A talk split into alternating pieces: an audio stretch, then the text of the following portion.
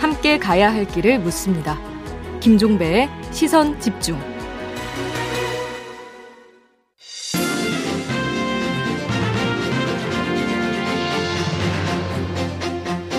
네, 매주 목요일, 목요일에 만나는 슬기로울 정치 시간입니다. 더불어민주당 선대위 정무실장을 맡고 있는 윤건영 의원과 함께합니다. 어서 오세요. 네, 구로울의 윤건영입니다. 네, 이제 입에 붙으셨군요. 네. 네. 요즘 일부 몰지각한 사람들이 예. 저를 보면 판세가 어떠냐고 물어봅니다. 제가 뭘 알겠습니까? 도대체? 그 정말 몰지각하다고 저희가 얘기하는데 그래서 제가 대신 질문을 드리겠습니다. 네. 판세가 어떻습니까? 완전 초박빙이라고 봐지고요. 아, 그래요? 어, 두 후보 중에 어느 누구도 우열을 장담할 수 없고 아마 선거일까지도 이런 양상은 계속될 것 같습니다. 다만 저는 몇 가지 이유에서 이재명 후보의 가능성을 조금 더 높게 보고 있는 그런 형국입니다. 혹시 대외용 마사지 발언 아니십니까? 아닙니다. 저는 딱 두 가지를 중점적으로 보는데요. 음. 늘상 말씀드렸지만 첫 번째 여론조사는 추세를 봐야 됩니다. 네. 흐름을 봐야 되는. 음. 근데 이재명 후보는 몇 가지 악재를 딛고 반전을 한 것으로 보여집니다. 조사상으로. 그래요? 예, 조금씩 조금씩 상승의 흐름이 있고요. 예. 반면에 윤 석열 후보는 오르지를 못해요. 치고 나가야 될 타이밍에 그러지 못하고 있습니다. 정치 보복 음. 발언이라든지 신천지 음. 논란 등으로. 음, 음. 그리고 전 두 번째 선거에서 가장 중요한 건 태도라고 보는데 어찌됐든 이재명 후보는 절박하게 낮은 자세로 민생을 집중적으로 이야기하고 있는 반면에 윤석열 후보는 왠지 오만한 듯한 음. 이미지를 주고 있습니다. 아주 네. 대표적인 게 그 신발 사건이죠.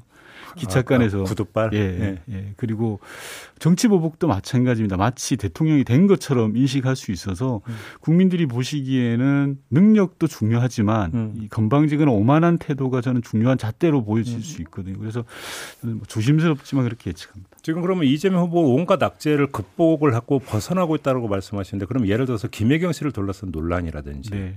그다음에 어제 나왔던 예를 들어서 뭐 또 뭐 그 남욱 변호사가 민주당 전 의원한테 뭐 2억을 건넸냐 이런 것들도 그럼 별로 영향을 안 미칠 거라고 보십니까? 우선 남욱 변호사가 어제 이야기를 하셨던 부분은 당사자인 김만배 씨 측에서 탄핵을 시켰습니다. 그런 일이 없다. 없다고 했죠. 예, 그리고 예. 어, 같은 사안에 대해서 전혀 반대의 이야기가 언론 에 서 나왔던 거죠. 음, 음. 그러니까 김만배 씨는 몇 달 전에 조사된 것이고 전혀 무혐의로 종결된 내용이다라고 이야기를 하고 있죠. 작년 그쪽에서는. 10월인가 11월에 진술이 됐던 맞습니다. 예. 그리고 어, 등장하는 인물들도 전혀 그런 적이 없다고 벌쩍 뛰면서 법적 조치를 하고 예고하고 있습니다. 네. 그래서 그런 부분들 좀 봐야 될 것 같고요. 음. 저는 어, 그런 부분들이 조금 뭔가 불순한 의도가 있는 건 아닌가 싶습니다. 김만배 씨 측의 논리를 빌어서 보자면 음. 몇달 전에 끝난 사건을 지금 갑자기 들고 나오는 것은 네. 아무래도 최근에 일련의 흐름, 곽상도 전 의원이 아들을 통해서 50억을 받고 박영수 전 특검이 딸을 통해서 수십억의 돈을 뭐 대출이라는 음. 형식을 빌려서 받았고 또 윤석열 후보는 부친을 통해서 또 음. 집을 음. 판매했고 음. 매매했고라는 부분들에 대한 일종의 물타기 아닌가라는 어. 그런 의심을 가지고 어, 있습니다. 그렇게 보세요. 의도된 네. 언론 플레이다 이렇게 보시는 네, 그렇습니다. 그래요.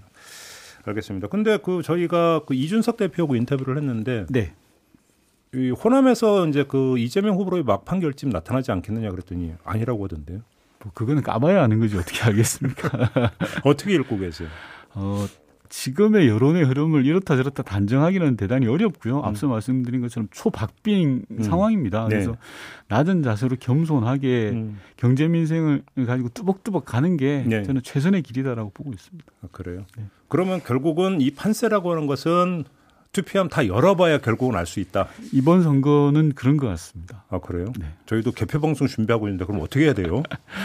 개표 방송도 저는 어, 역대 어느 선거보다도 어. 치열한 방송이 될 걸로 보여집니다. 그러면 개표 방송 되게 그러니까 조심조심 돌다리 예. 두들기는 식으로 방송해야 되는 겁니까? 예, 예. 혹시 그 인터뷰 해주시겠습니까? 그러면? 예. 어, 예라고 하셨습니다. 생각해 보겠습니다. 저도 어. 예측하기가 힘든 선거라서. 어, 왜 그러세요 지금? 자 그러면 혹시 그 하긴 저는 이 질문이 참 어찌 보면 가장 그 좀 난센스 같은 변수가 뭐냐라고 하는 거 변수는 모르기 때문에 변수 아닌가 싶기는 한데. 그렇죠. 뒤에서 날라오는 들을 계속 물어보시니. 그러니까 변, 그러니까 그 돌출 변수가 뭐가 될까요라고 한다면 그건 거의 그, 그러니까 그 예지력이기 때문에. 맞습니다. 그, 그러면 경계해야 되는 요인은 뭐라고 보십니까? 민주당 입장에서는. 민주당이든 국민의힘이든 어, 실수를 최소화하는 게 저는 제일 중요하다고 아, 그거라고 생각합니다. 보세요? 네네. 음, 그리고 음. 어, 이재명 후보 입장에서는 이재명 후보가 생각해 왔던 내용들, 음. 즉 경제 민생 대통령, 네. 경제 유능한 대통령이라는 이 기조를 얼마나 끝까지 유지 관철시켜 나갈 것이냐, 예. 자기의 내용을 가지고 예. 이게 저는 가장 중요하다고 생각합니다. 그러니까 실수를 안 하는 게 결국은 네. 중요하다. 뭔가 새로운 뭔가를 만들어내는 것보다. 네. 그런데 문제는 실수 이야기라니까 지금 그 민주당 안팎의 인사들이 계속 SNS에서 글 올리고 이러다가 계속 지금 서랍 입고 있는 거 알고 계시죠?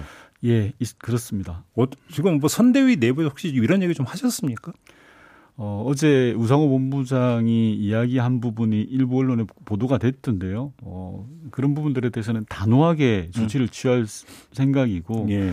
앞으로는 작은 실수도 저는 용납되지 않는다고 봅니다. 예. 낮은 자세로 예. 절박하게 임하는 걸 다시 한번 좀 말씀드리고 근데 싶습니다. 이제 역대의 경험으로 놓고 보면 이게 이제 그 투표율에 가까워지다 보면 이제 그 이게 이제 진영 총 결집 형상이 맞습니다. 나타나고 이러다 보면 이제 감정이 업이 되다 보니까 오히려 막판에 사고가 더 많이 나오지 않습니까? 맞습니다. 격해지고 예. 열심히 하려고 하다 보니 음. 뭐 악의를 가지고 그런 게 아니라 선의를 가지고 그러시는 분들도 개 중에는 있는데요. 예. 그렇다 하더라도 지금은 실수를 줄여 나가야 할 때라고 생각합니다. 그래요. 알겠습니다. 지금 민주당 같은 경우는 그 윤석열 후보 관련해서 신천지 그 연관 의혹을 계속 제기를 하고 있던데요. 네네. 근데 지금 그 국민의힘에서는 뭐 거의 근거 없는 사실 무근이라고 맞받아치고 있는데 어떻게 파악하고 계세요? 아니 신천지 신도들이 대거 윤석열 후보를 밀었다는 게 네. 민주당이 한 이야기가 아닙니다. 음. 이게 전혀 아니고 음.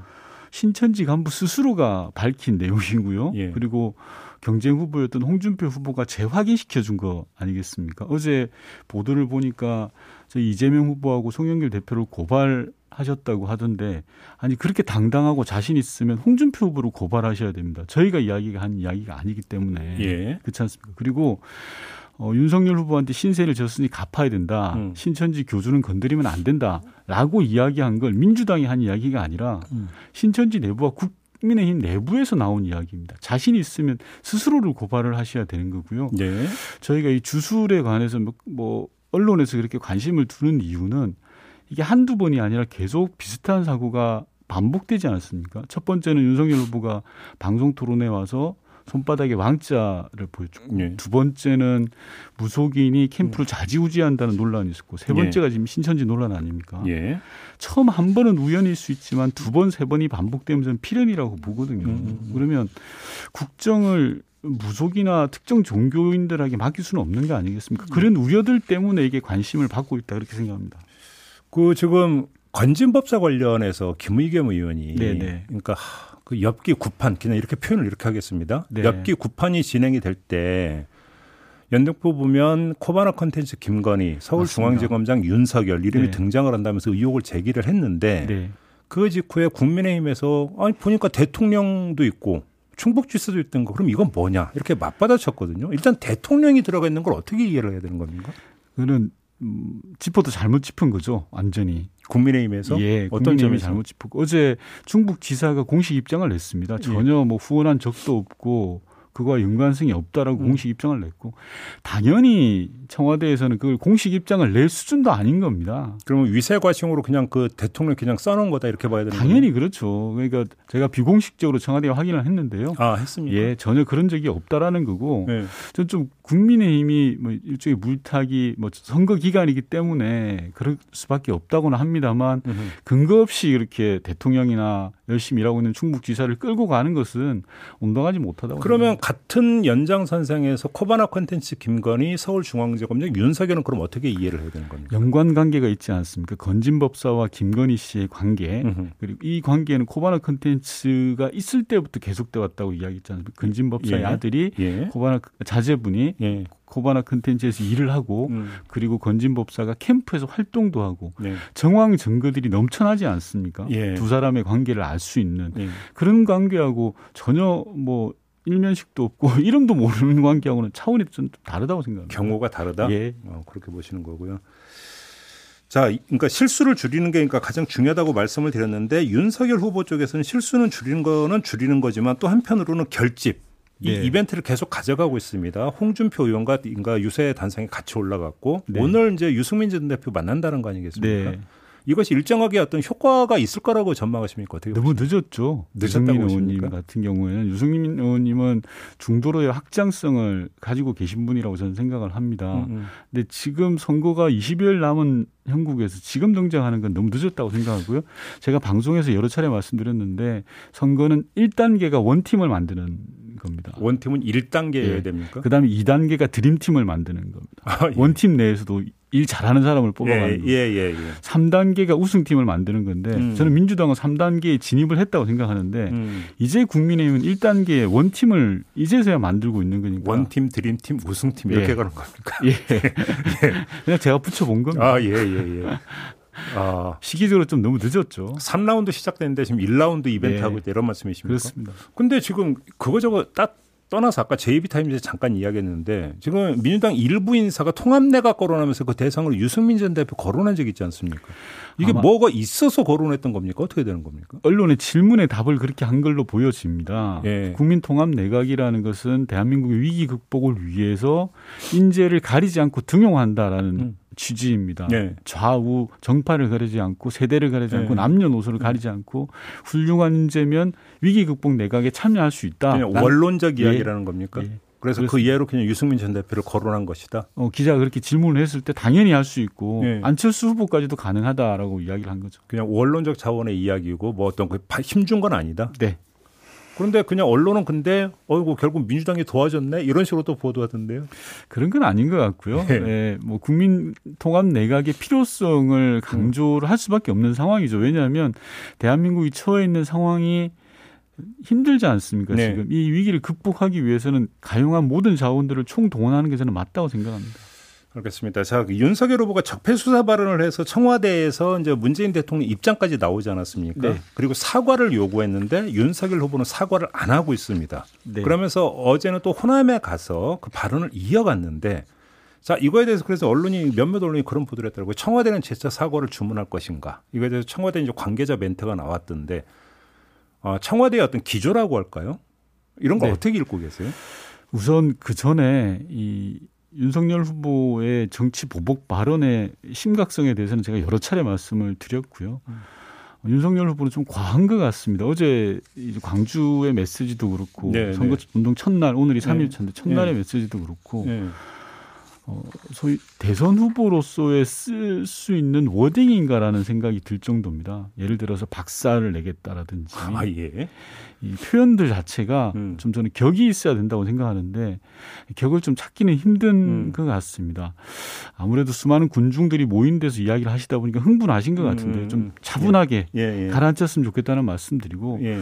정치 보복 발언과 관련해서 청와대는 뭐 당연히 할 수 있는 말씀을 하신 것 같고요. 그런데 음, 음. 그 부분에 대해서 윤석열 후보가 받아들이지 않는다면 그 평가는 온전히 국민들이 전 내릴 거라고 생각합니다. 아, 그러면 이제 청와대가 재차 사과 요구를 하지는 않을 거다 이렇게 보십니까? 네. 그렇게는 보지 않으시고요. 네. 음, 알겠습니다. 아, 시간이 많지 않을까 요 점은 좀 여쭤봐야 될 건데 김원훈 광복회장이 자진 사퇴를 선택을 하지 않았습니까? 네네. 네. 그리고 나서 이제 그 국민의힘에서는 왜 청와대와 민주당은 아무런 입장을 내놓지 않느냐? 네. 이런 식으로 다그쳤던데 어떤 말씀 주시겠습니까? 어, 그거하고 바로 연결하는 건 조금 저는 과한 것 같고요. 네. 어, 아직 김원웅 의원과 관련한 내용들이 음. 공식적인 뭐 수사 결과가 나온 것도 아니고 음. 여러 의혹들에 대해서 김원웅 의원이 본인 스스로 그만두시겠다라고 한 걸 가지고 음. 좀 무리하게 연결하는 거 아닌가 싶고 음. 어, 지금 지금 그게 그렇게 연결될 사안은 아니라고 청와대하고 연결될 사안은 아니라고 네, 네. 보십니까? 네. 지금 국민의힘에서 그 점 제기한 적 있었잖아요. 국정원 서버 교체. 네. 그럼 도대체 뭐가 무서워서 지금 서버 교체하느냐 이런 식으로 제기를 했고 국정원에서는 또 이거에서 맞받아친 적이 있는데 진실을 네. 어떻게 파악하고 계세요? 제가 국정원 예산을 담당하고 있는 국회 정보위원회 위원입니다. 어, 예, 그래서 예. 좀 자신 있게 말씀드리시는데 예, 예. 국회에서 여야 합의로 통과된 예산입니다. 서버 아, 교체 예산. 잠깐만요. 그래요? 네. 예. 정부 정보위에서? 맞습니다. 언제요? 작년에 통과가 됐으니까 올해 집행이 되는 거죠. 그리고 아, 그래요?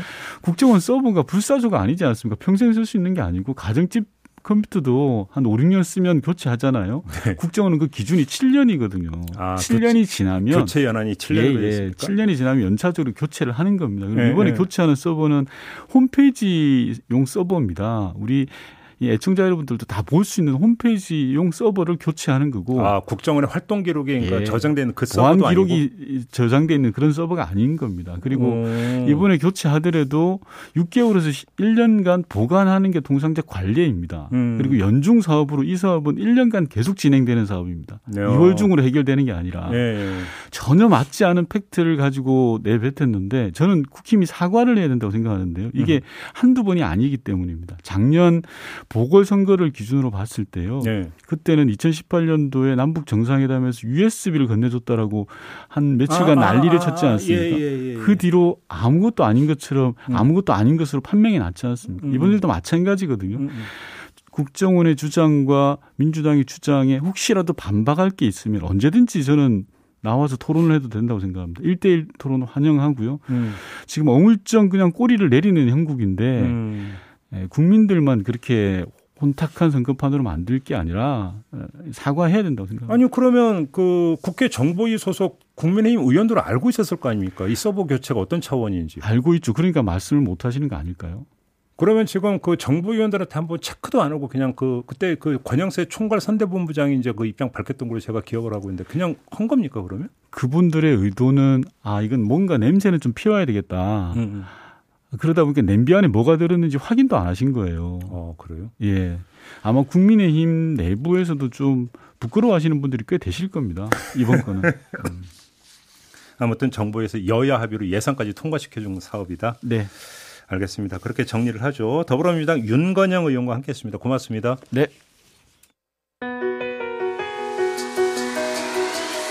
날카롭게 묻고 객관적으로 묻고 한 번 더 묻습니다. 김종배의 시선 집중. 네. 우크라이나 문제 좀 잠깐 짚어보겠습니다. 러시아가 우크라이나를 침공할 거라고 미국 정부가 분석한 디데이가 바로 어제였는데 일단 아무 일도 없었습니다. 푸틴은 오히려 일부 병력을 철수시켰다 이렇게 밝혔죠. 하지만 또 오늘 그 아침에 나온 뉴스를 보니까 우크라이나 대통령 정보 보고를 받았는데 철수한 게 아니라 일부 병력이 오히려 증강이 됐다. 또 이런 정보 보고가 들어왔다라는 보도도 오늘 또 나온 바가 있습니다. 도대체 어디로 흘러가는 건지가 좀 궁금한데요. 전문가 연결해서 좀 분석해 보도록 하겠습니다. 국민대 유라시아학과의 정재원 교수 전화로 연결하겠습니다. 나와 계시죠? 예, 안녕하세요. 교수님은 어떻게 읽고 계세요? 이거, 어, 어, 이거 정말 침공할 거라고 보세요? 어떻게 보세요? 아, 글쎄요.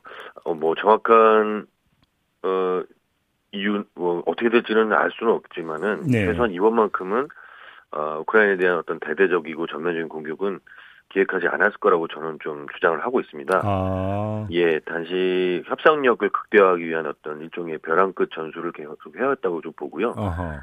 예, 뭐 너무나 잘 아시다시피 직접적인 위협을 당하는 게 아닌 상황에서 러시아가 어떤 한 주권 국가를 전면적으로 음. 공격해서 점령하는 거는 음. 어 어떤 뭐 국제적인 신뢰도나 음. 경제적 인구학적으로 거의 모든 면에서 음. 치명적인 타격을 받을 수 있기 때문에 어허.